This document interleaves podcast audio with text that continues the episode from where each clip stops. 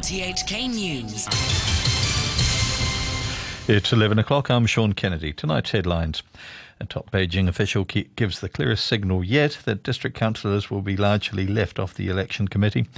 Carrie Lam says the authorities won't allow museum exhibits here that undermine national security.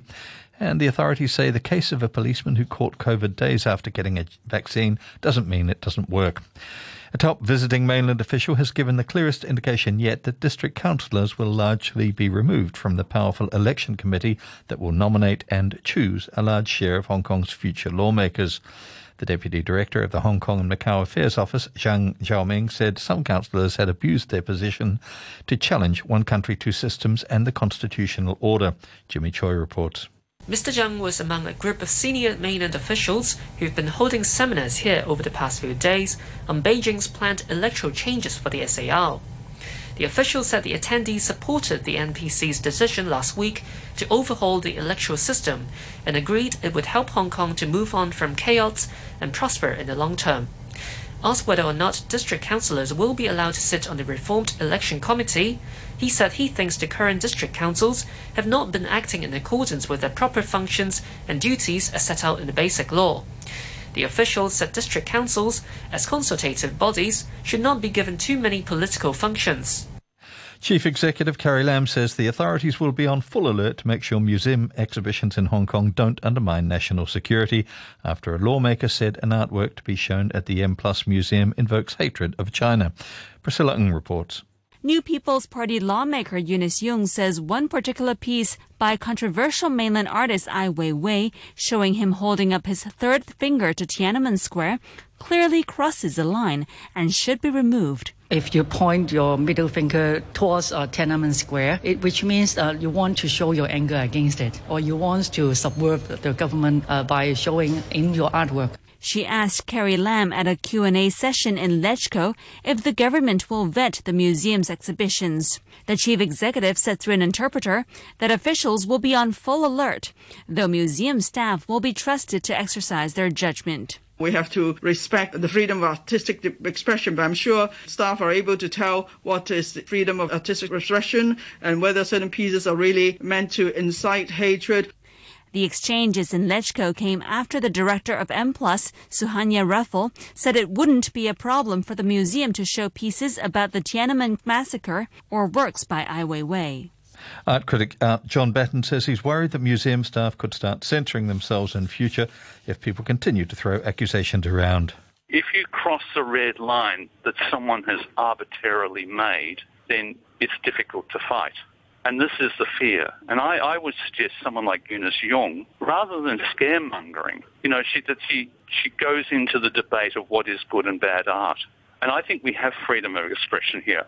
So I, I think if there is debate, you make it in a, sensible debate and you engage in a dialogue rather than finger pointing, because that's not helpful. Uh, and, and we know where finger pointing goes, you can then cause self censorship, and that's not good. Health officials have dismissed concerns that coronavirus jabs made by mainland drug maker Sinovac are ineffective after a police officer tested negative. I'm sorry, after a police officer tested positive for the virus days after he took the vaccine. Wendy Wong reports.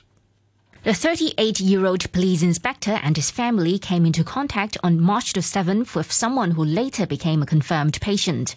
The policeman then took the first dose of the vaccine made by mainland firm Sinovac last Friday and tested positive for COVID 19 two days later. Dr. Chuang Kwan of the Center for Health Protection insisted it took weeks for a vaccine to show its effects. We believe that they have already been infected when tested on 14th, only two days after the vaccine, the first dose. We do not classify this as an ineffective vaccine also because usually you take two doses for the vaccine schedule to be completed and usually it takes some more time at least maybe two weeks or so after the completion of the vaccines before you can count whether this is a ineffective or not. The center has reported 11 new coronavirus infections, eight of which are locally acquired. Five more cases are linked to an outbreak at Ursus Fitness in Sai Ying Pun, taking the total number of infections in the gym cluster to 132. You're tuned to RTHK. The time is five minutes past 11. Health officials have imposed ambush lockdowns in Sai Ying Pun and Causeway Bay. The lockdowns cover two blocks in Phase 3 of Kwan Yik Building on Des Voeux Road West, as well as Hoi Kong Court and Hoi To Court on Gloucester Road. They expect to complete the operation by around 7am tomorrow. Only those with a negative test result will be allowed to leave. Chief Executive Carrie Lam says the public are not working with her government in tackling the COVID 19 pandemic. As Damon Pang reports, the CE has suggested that getting a COVID vaccine or a higher take up rate in society could become a prerequisite for relaxing social distancing measures. Mrs. Lam said the government was considering offering incentives to people to sign up for COVID jabs, with looser pandemic rules and a resumption of cross border travel possible for those who are inoculated. She told lawmakers that experts have tried their best to be transparent about the vaccination program, saying they have held meetings and provided explanations through the media regarding incidents involving people who had received jabs. Speaking through an interpreter, the CE stressed the need for the people to work with the government as she complained about those who failed to cooperate. It will require people to go for compulsory testing. They won't do it. And now we encourage people to take the vaccines. People don't do that every time there's an outbreak, we have to do a large amount of work to suppress the outbreak, but we're still not able to achieve a zero infection. Mrs. Lam also said her administration is very worried about the SAR's unemployment rate, which stands at 7.2%, its highest since 2004. She warned that if the pandemic is not brought under control, it will be difficult to revive the economy. The United States has imposed sanctions on 24 more senior mainland and Hong Kong officials for allegedly acting to quash the SAR's high degree of autonomy by proposing sweeping changes to Hong Kong's electoral system. The officials were added to a list under the Hong Kong Autonomy Act, although they had already been subject to sanctions made by the previous Trump administration. Maggie Ho reports. Top Communist Party officials as well as senior National Security Police officers here were among the list of 24 people added to Washington's list of sanctioned individuals. They include Hong Kong's lone National People's Congress Standing Committee member Tam Yiu Chung. U.S. Secretary of State Antony Blinken said the list was expanded as Beijing moved to, quote, unilaterally undermine Hong Kong's electoral system, unquote, with a sweeping reform proposal. This action further undermines the high degree of autonomy promised to people in Hong Kong and denies Hong Kongers a voice in their own governance, he added. The two dozen new names brings the total number listed to 34. Financial institutions that conduct significant transactions with them would now also face sanctions. And EU member states have agreed to impose sanctions on four Chinese officials and one state owned entity over Beijing's crackdown on the Uyghur minority. European diplomats said ambassadors from 27 countries gave the green light for the measures as part of a package of human rights sanctions that will also target individuals in Russia, North Korea, Eritrea, South Sudan, and Libya. The sanctions have to be formally confirmed by EU foreign ministers later today. Meanwhile, the US has also warned it could limit flights from airlines in Hong Kong, saying the SAR's quarantine requirements for aircrew are disproportionately affecting US based airlines. Vicky Wong has the details. Hong Kong had issued new rules in January requiring locally based aircrews to observe a quarantine period when flying into Hong Kong from international locations, but exempted flights between Hong Kong and Anchorage in Alaska. The US Department of Transportation says this effectively punishes US based carriers while effectively waiving the quarantine requirement for staff of Hong Kong's flag carrier Cathay Pacific. The department noted that while FedEx's Hong Kong based crews serve only intra Asia routings and therefore do not benefit from the Anchorage exception, Hong Kong carrier Cathay Pacific operates a large transshipment operation in Anchorage. The department has issued an order giving Cathay seven days to file the schedule of its cargo and passenger flights to the US, saying the authorities will determine whether the flights are legal and in the public interest. However, Cathay Pacific said the new measures only affect airlines with Hong Kong based aircrew, and all foreign carriers without Hong Kong based aircrew weren't affected. Cathay said the measures had forced it to slash passenger capacity by about 6% from its levels in January, and its cargo capacity was down by about 25%. The US Secretary of State, Antony Blinken, has accused North Korea of abusing its own people. He was speaking at the start of talks in Seoul with his South Korean counterpart. The authoritarian regime in North Korea continues to commit systemic and widespread abuses against its own people. We must stand with people demanding their fundamental rights and freedoms and against those who repress them. Back locally, Neo Democrats founder Gary Fan has announced he's stepping down as a district councillor as he sits in prison awaiting trial for allegedly attempting to subvert the state. He's the first of the territory's district councillors charged under the national security law to resign. Damon Pang reports. Gary Fan is among the group of 47 pro democracy activists facing subversion charges for taking part in primary polls last summer for LegCo elections that were subsequently scrapped. In a social media post, he announces that because he's on remand, he can no longer fulfill his duty to residents of his constituency in Sai Kung. I'm thankful for people's support and encouragement and grateful for everyone who stayed with me shoulder to shoulder during the turbulent times, the post reads.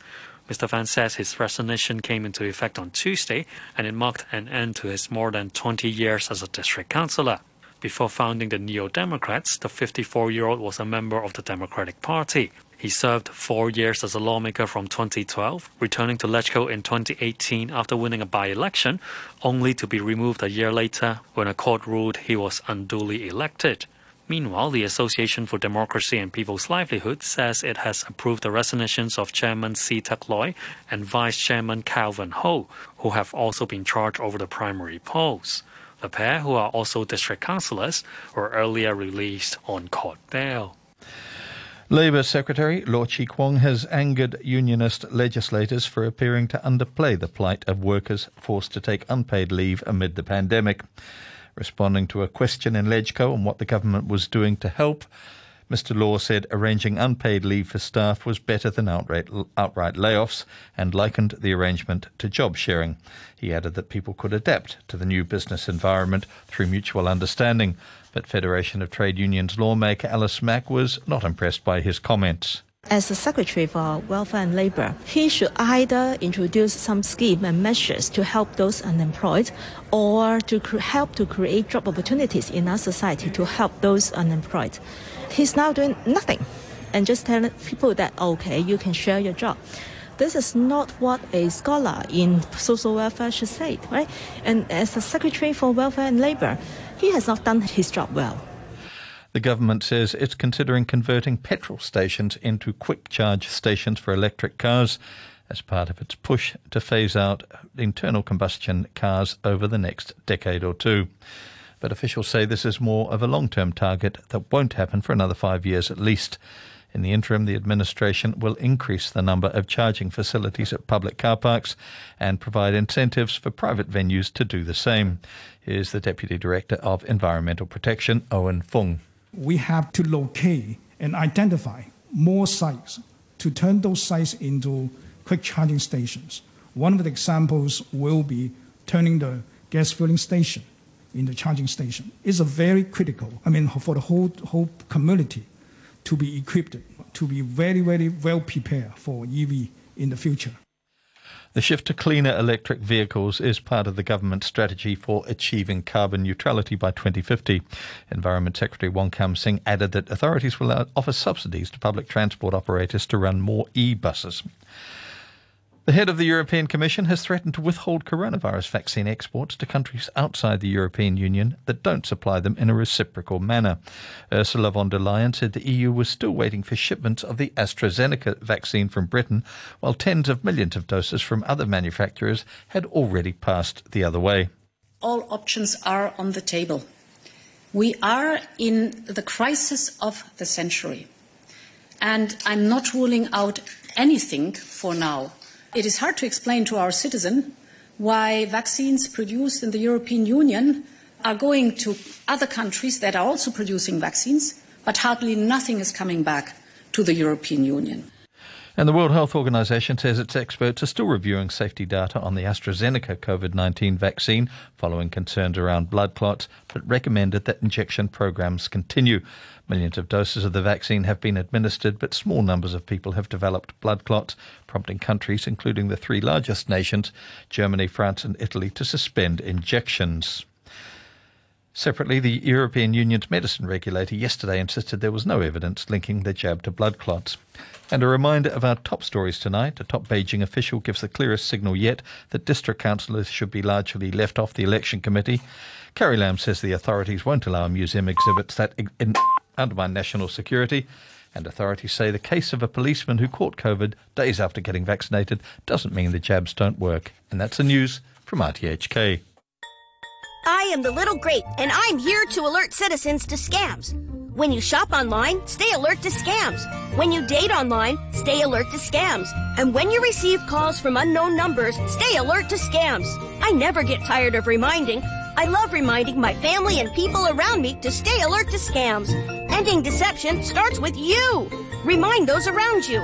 If you come across any suspected scams, call the police anti-scam helpline at 1-822.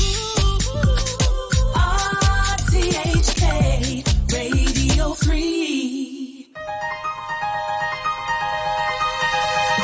Birds and bees and all the flowers and trees, and fishes on the line. Girls and guys and yellow butterflies sing hello summertime. A homemade boat and a river to float with nothing above, two people in love singing hello summertime, summertime.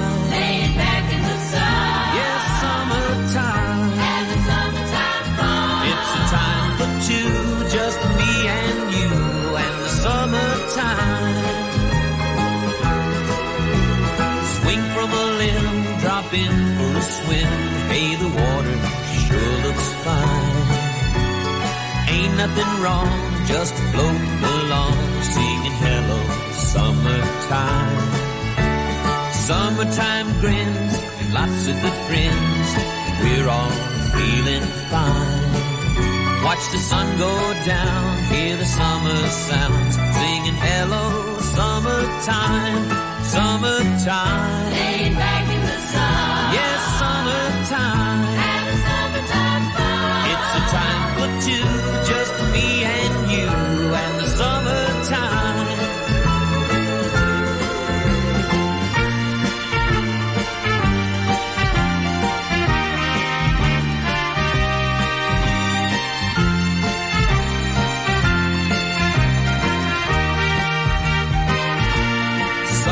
Summertime.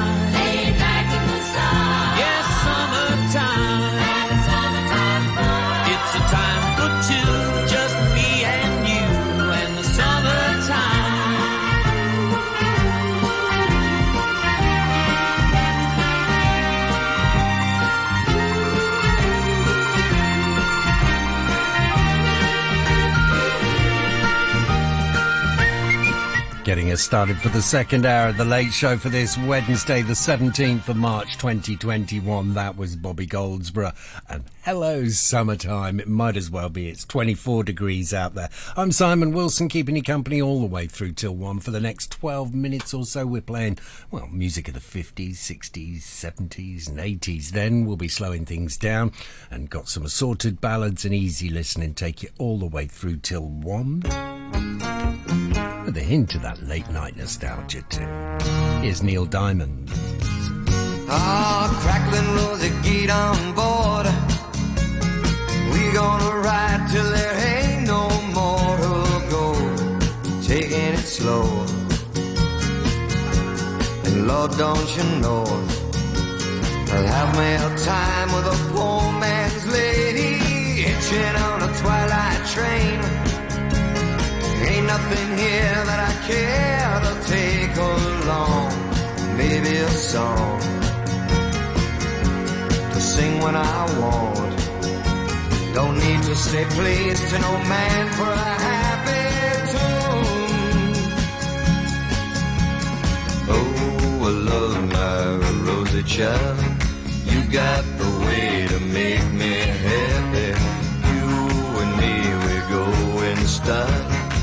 Crackling rose, you're store-bought woman, but you make me sing like a guitar humming. So hang on to me, girl,